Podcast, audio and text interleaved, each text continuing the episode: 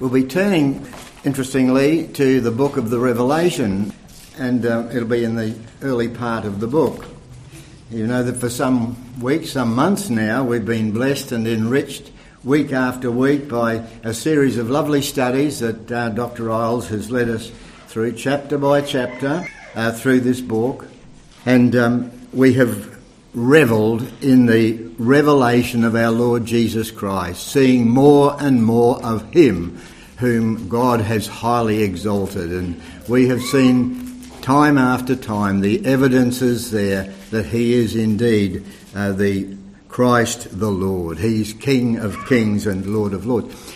We notice too that um, the letter has been sent as a pastoral letter for the encouragement of the church in a time of um, great discouragement and challenge and threat, actually. But also within the larger letter, there are a few specific letters, individual letters to churches then in existence. And one of them, the first of them actually, the letter to the church at Ephesus, we've got it in the first seven verses of chapter 2 of the book.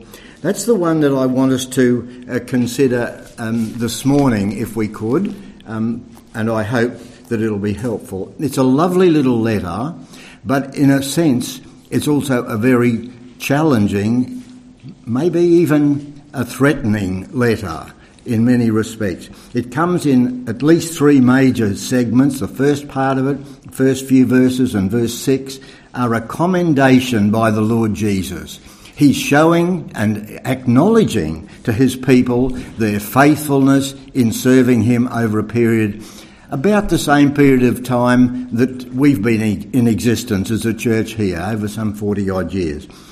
Then he expresses his concern about them. He's not 100% happy, far from it.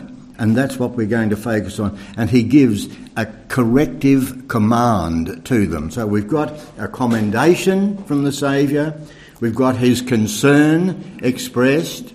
Um, we could call it a condemnation, actually, um, and then this command. The, the, the um, commendation that he gives to them is beautiful. He comments on their good works. Um, that, and what he's referring to here is all out effort on their part. He's writing to a church where people have really put their shoulder to the wheel. They have sought to serve the Lord with energy and diligence and faithfulness. And the Lord acknowledges that. They were not just a spectator congregation. They were not just turn up um, now and again and having done church, as it were. So he commends them for the effort that they've put in to maintaining or establishing and maintaining the testimony of the Lord Jesus in that, that pagan city. It's a would do us good to just go through some of the history of what they had um, been through. But take it as from the Lord that He is commending them for this all out effort that they'd put into their witness. He commends them for, for their patience in other words, they had been courageous and faithful to the Lord in times of suffering and hardship. They had patiently endured what they were called upon to go through. And the Lord Jesus is very much aware of that. He acknowledges that. And um, the church is commended in that way. They're commended for their doctrinal purity. It was an, an age when there were people purporting to be um, um, apostles and they were not. The congregation at, at Ephesus were very alert to that sort of error coming in. And by God's grace, they had a tr- maintained a true testimony and a true set of doctrinal bases for their work there. And the Lord saw that and acknowledged that. He also acknowledged that they, and this is an extraordinary one, they hated beautifully. This was a church that hated what the Lord hated. They hated the deeds of the Nicolaitans. We won't go into the details of what those deeds were, but just to say that it was a vile set of practices and they were opposed to it, that vehemently as the Lord Himself was. And He says so in those first few verses.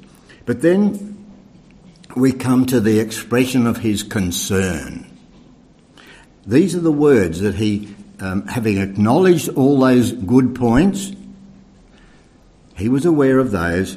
Nevertheless, He says, I have this against you that you have left your first love. Remember, therefore, from where you are fallen, repent and do the first works, or else I will come quickly and remove your lampstand from its place unless you repent. Twice in that brief statement, the Lord Jesus calls for repentance amongst his people, and the reason is they have left their first love. Something is missing. An essential factor is missing. So much that is commendable and where a church could congratulate themselves. Yeah, we have been faithful, we have been patient, we have been doctrinally um, very discerning, and so on.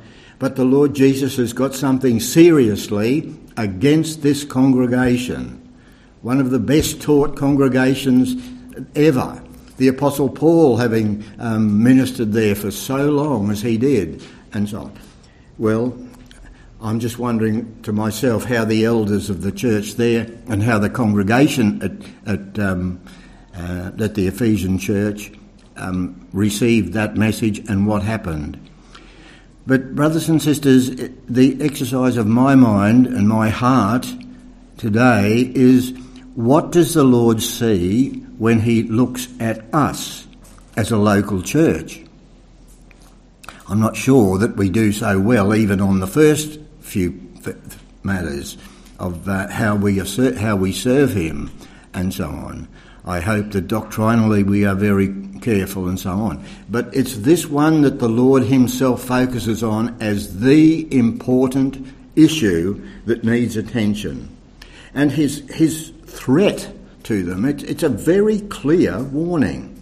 He tells them to remember. He tells them to repent. He repeats it for them to repent. And if they don't, if they choose not to te- treat this matter with um, appropriate seriousness, he's got a response. The Lord Jesus himself, he's speaking. This is the, the voice of the Lord Jesus recorded. He says, I will take he'll take away the lampstand, take the, the lamp out of its place. Now that means they would, he would remove their existence as a heaven recognised church. They could still have had their congregation going. They could have still been registered locally. They could be, still have their building and their program in place. The good activities could still be proceeding, but it'd be a hollow shell. It'd be just an empty religious shell it would be nothing for the Lord. The preaching could continue, the insistence on doctrinal purity could be maintained, the full church program of doing good things could go ahead under good management, but it would be nothing in the eyes of heaven. How do I know that? Because in verse 20 of the chapter before, we're told that the seven lampstands which you saw are the seven churches. That's the identity that heaven attaches to those seven churches. Remove the lampstand, you remove essentially the church in its identity as far as our Lord is concerned. Well, the reason why I want us to consider this this morning because it troubles me to read that in a church with about the same age history as we have, a, a church that has a, a background of good, sound teaching and of evangelical outreach into their community from early on, that we need to take notice of what our Lord Jesus is saying here. And it calls for an individual attention to what he says. The, address, the, the message is addressed to the church, the leadership of the church, but the response is required individually. As some of you would know, and um, even as recently as yesterday morning at the prayer meeting here, there was there have been prayers go up to our heavenly Father that this church would be a light of testimony on this hill and sending the gospel not only into this community but to the ends of the earth. And by God's grace, that has been happening over the years. But the testimony is at threat if the matter of the love of God, which is shed abroad in our hearts by the Holy Spirit when we're born again, if that is being compromised amongst us, the rest is, is just a waste of time. To have, we try and grasp a full import of these, the significance of these words by looking at the meaning, the biblical given meaning of the word love. They'd left their first love. Now, some time ago, we had a, a glance um, in another set of thoughts about the, the matter of uh, the love uh, mentioned to the church at Ephesus, and we saw that it had at least three major applications. One is a true love of heart for the Lord Jesus Himself, that we can say we love Him because He first loved us. To look at that, to examine that reality. The second is love for our brothers and sisters. Is that a genuine operating reality in our lives? And the third is love for those who are without Christ and without hope in the world. We'll look at then the meaning of that word love, the biblical definition, and hopefully, as we do that, each of us examine the quality um, of the love, of the manifestation of the love of God that's emanating from our lives. The Holy Spirit is willing to implant the love of God within our hearts. How are we going to respond to that? Well, the word that the Lord, that the Lord Jesus uses there is the same word that is beautifully and so helpfully defined for us in the uh, first a letter to the, to the uh, Corinthian church at chapter 13. We often refer to this chapter in marriage ceremonies. Well, we need to refer to it perhaps more frequently than we do. In, that, in, in behavioural terms, not in theoretical or philosophical terms, but in actual behavioural terms, the Holy Spirit has given us definitions of what this love, biblical love, is. And it doesn't always accord with what we have been culturally conditioned to attach to the word love. It'd be well worth our taking note of some of the comments. We obviously can't look at all of them this morning, but we'll just look at some of the characteristics that we have outlined in 1 Corinthians chapter 13. The chapter starts with this. Though I speak with the tongues of men and of angels, but have not love, I have become a sounding brass or a clanging cymbal. Now, throughout the whole of the church age, clear, elegant, sound, biblical preaching has been absolutely basic in the, amongst the responsibilities that the church has. Pre- our preaching is arguably the most important means we have of proclaiming the gospel of our Lord Jesus Christ according to the Great Commission. It should be bringing blessing and encouragement and correction and instruction in righteousness to the hearers. Our preaching should exalt and glorify our Lord Himself, our glorious Saviour, and point men and women to Him that's the sort of thing that our preaching should do. But this warning comes to us. In the divine definition, even the most splendid of preaching that's not motivated by genuine God given love amounts to nothing more than unpleasant din. It's noisy, it's wasted breath, it's showy, it's valueless. Not my words, though I speak with the tongues of men and of angels, but have not love, I'm become a sounding brass or a clanging cymbal. Now, for all of us who occupy this pulpit, that is a very serious warning. The very first element that's spoken of in 1 Corinthians chapter 13. The chapter starts with that assertion and it concludes with a, a, sort of an overarching summary phrase saying, Now abide faith, hope, love, these three, but the greatest of these is love. Now, try and get our minds around that. By grace, we're saved through faith. Faith is essential in our salvation. It's so important the hope that we have imparted when we come to Christ, that glorious expectation of that which lies ahead, the wonderful message that we have for a lost world. Glorious indeed. But the scriptural portion here is now abide faith, hope, love, these three, but the greatest of, the, of these is love.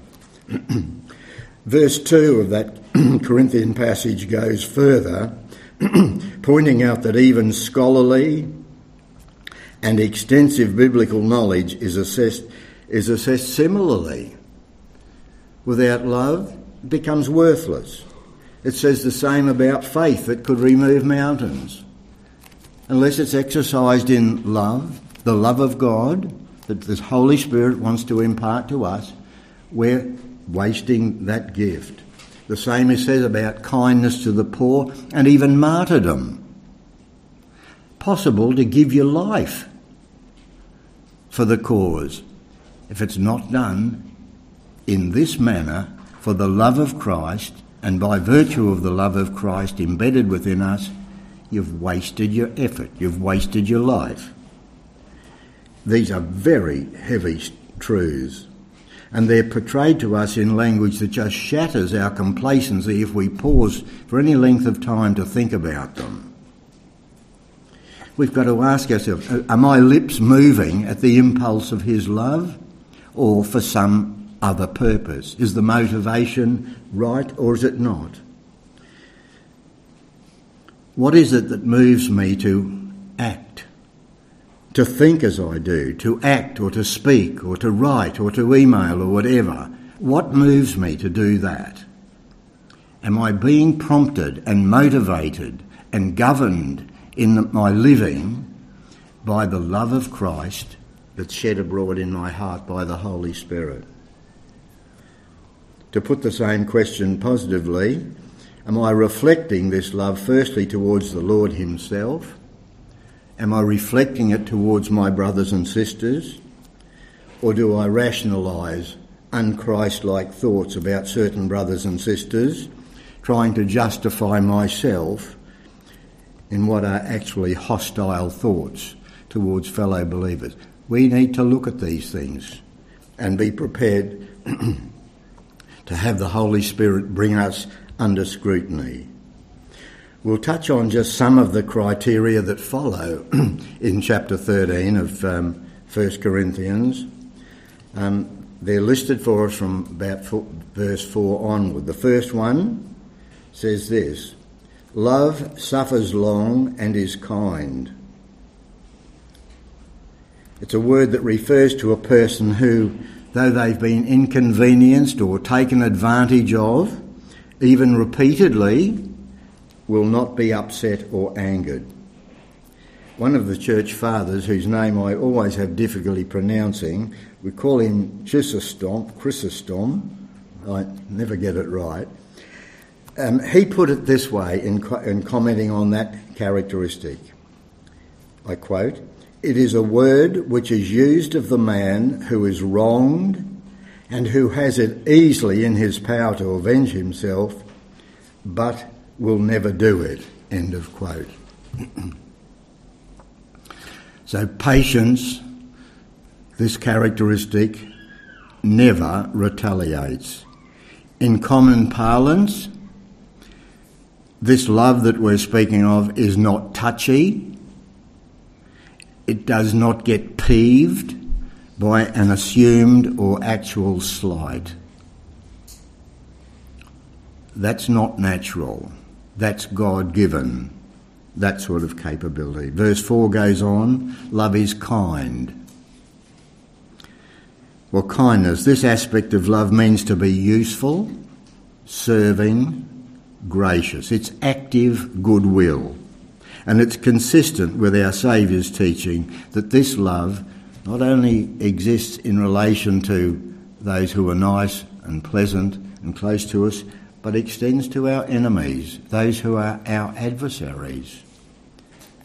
It finds expression in the kindnesses that we can express in the home, of course, but it has its wider opportunities in the church and in the wider community. It is kind. Lovely word. The verse 4 goes on further love is not jealous, it does not envy. I've got a quote from um, John MacArthur Jr.'s commentary on this particular word, and this is what he says about it. I'm quoting now. When love sees someone who is popular, successful, beautiful, or talented, it is glad for them and never jealous or envious. When Paul was imprisoned, probably in Rome, some of the younger preachers who then served where he had ministered were trying to outdo the apostle out of envy. They were so jealous of Paul's reputation and accomplishments that, with their criticism, they intended to cause him additional distress while he suffered in prison. Paul did not resent their freedom, their success, or even their jealousy. Though he did not condone their sin, he would not return envy for envy but was simply glad that the gospel was being preached, whatever the motives, Philippians 1:15 to 17. He knew that the message was more powerful than the messenger and that it could transcend weak and jealous preachers in order to accomplish God's purpose. End of quote. Love is not jealous of other people's capabilities, ministries, or whatever. Love does not brag or parade itself, is the next criterion that we have for the love of God that He wants to not only shed abroad in our hearts but have expressed in our lives. The Christians there at Corinth were described by one or two uh, commentators as spiritual show offs. Love does not parade itself, it doesn't brag. C.S. Lewis Uh, actually says bragging is, and I quote him, the utmost evil, end of quote. Now that needs some explanation, and the explanation is this because bragging puts ourselves first and others, including the Lord, behind us in priority. Everything else is behind us. And another authority says it's ironic that as much as most of us dislike bragging in others, we are so inclined to brag ourselves. We need to examine ourselves, don't we? Only the love that comes from our Lord Jesus Christ can save us from flaunting our knowledge, our abilities, our gifts and accomplishments, real, imagined, or exaggerated. God help us. It does not parade itself. Love is not arrogant, it's not puffed up. As a person who had a very clear understanding of the person and standing of our Lord Jesus Christ, the truly great man of God, John the Baptist, made a couple of classic statements um, concerning our Saviour, both of which I share with you in regard to this matter. This was a matter who was greater as a prophet because the Lord Jesus Christ proclaimed him, said of him, assessed him as being such a great prophet of God. He said of himself, I am not worthy to untie the thong of his sandal. He wasn't bunging it on. He was giving a frank assessment of where he stood, where his ministry was in relation to that of our Lord and Saviour. In fact, he went further later on, later on and said, He must increase, pardon me, but I must decrease. Well, as we just progressively go through these factors, brothers and sisters, I know that it's very easy to think of some of these negatives and think, yes, I know somebody like that. I know somebody who, who um, manifests that characteristic. The challenge for us today is to do what we do as we come around the Lord's table each Sunday morning. Let a man examine himself. What we see may not be as pretty as we'd like it to be. Well, the, the, the um, criteria keep flowing. Love is not rude. Fair enough. This feature of lovelessness does not care, not really care for those around it, to become even polite. It does not care for their feelings or sensitivities. The loveless person is often overbearing, careless, and even crude. That's worth thinking about. Love is not rude. There's no place for rudeness in expressing the love of our Lord Jesus Christ. Love does not seek its own. Bible commentator R.C.H. Lenski touches the significance of this truth with his famous quote, um, and the quote is Cure selfishness, and you have just replanted the Garden of Eden. End of quote.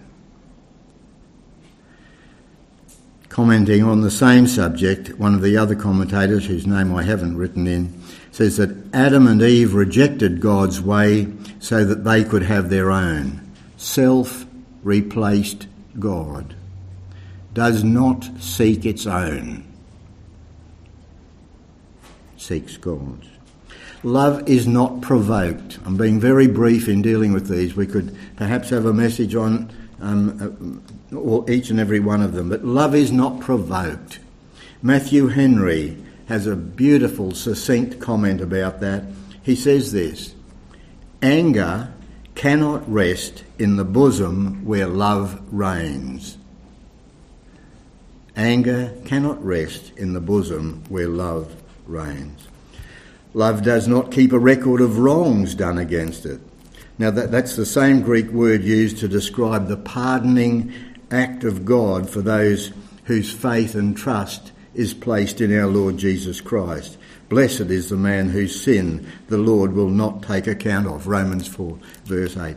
Love does not keep a record. No wrong is ever recorded for later reference. Love forgives.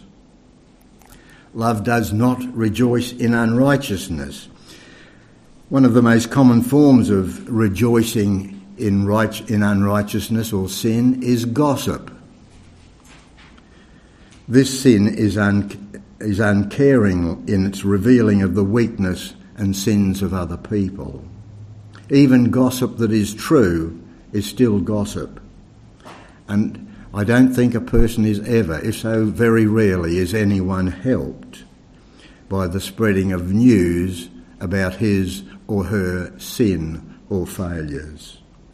We used to have a series of choruses for the children, one line of which was, Be careful, little lips, what you say. We need to have governance, as James reminds us so powerfully, over the words of our mouths as well as the meditation of our hearts. For those of us who are adults, we could add the question of what am I hoping to achieve for the extension of the kingdom of God by the conversation that I'm having. I mightn't call it gossip. Well, okay, whatever I call it, what's the purpose of it? Is it a positive thing aimed at promoting the interests of the kingdom of God? And the last one we can re- we comment on in any extent is love rejoices in the truth. This is the first of a series of positives. That we've had some negatives now, we've got some positives. Um, love cannot condone error or false doctrine. We have it in 2 John verse 6. This is love, that we walk according to his commandments. Our lives are directed by the Word of God, the commandments that He has given, the standards that He has put. That's love. We don't know, can't put any other um, thing in place of the commandments of God. Well, it goes on. Love bears all things, some lovely um, historical events to um, support these statements. Love hopes all things, love endures all things. And interestingly and blessedly, love never withers or decays. I sometimes use that, that portion of this chapter where it goes on speaking of when I was a child, I thought as a child, and so on. When I became a man, I put away childish things. The apostle is showing a thing that is growing, that is being enriched, that is enhancing, uh, being enhanced constantly throughout life. Starts off with a certain level of understanding and so on, and proceeds to grow and become more and more uh, pleasing to the Lord. Well, to just summarise these things, I'll use a couple of quotes from um, the Apostle John, 1 John 3 14 and 15. We know that we have passed from death to life because we love the brethren. He who does not love his brother abides in death. Scriptural words, not mine. John takes it further. My little children, let us not love in word or in tongue, but in deed and in truth. We're not looking for fake presentations of uh, things that look good on the outside. He's speaking here of that which is inward, that which is inwrought by the Spirit of God within each of us. And he goes on, in this is love, not that we loved God, but that he loved us and sent his love to be the propitiation for our sins. Beloved, if God so loved us, we ought also to love one another. Well, so much for the Lord's concern, so much for what he was concerned about, and then his command comes to us to repent, to remember what we've fallen from. Is there a background to each of us? Where we have slipped from to be where we are today. Perhaps we have never been in an adequate um, state of, of love for Christ and love for his people. But we need to remember, we need to exercise our minds thoughtfully over how we've fallen away from what's described here as first love. We're told, secondly, to repent now, we, I'd love to be able to take us through some of the experiences of David recorded for us in Psalm 51, where we have true repentance. This calls for an active repentance before God. The Saviour repeats the word to repent and then to redo, to do the former works, to get back to standards that are biblical and that are pleasing to the Lord. Loving Father, we thank you for the challenge of your word. We thank you for your infinite love for sinners like us. We thank you for the blessed work of our Lord the Holy Spirit, who sheds your love abroad in our hearts as we come to him. And we commend one another to you as we take on board the thoughts of this um, beautiful letter, this wonderfully caring letter of our Lord Jesus Christ. We pray that each one of us will be prepared to respond repentantly where needs be, that each one of us will be prepared to go forward manifesting the love of God as our Saviour exhorts to the church at Ephesus. And for this end we commend each other to your grace. Now unto him who is able to keep us from falling and to present us faultless before the presence of his glory with exceeding joy. To the only wise God, our Saviour, be glory and majesty, dominion and power now and forever. Amen.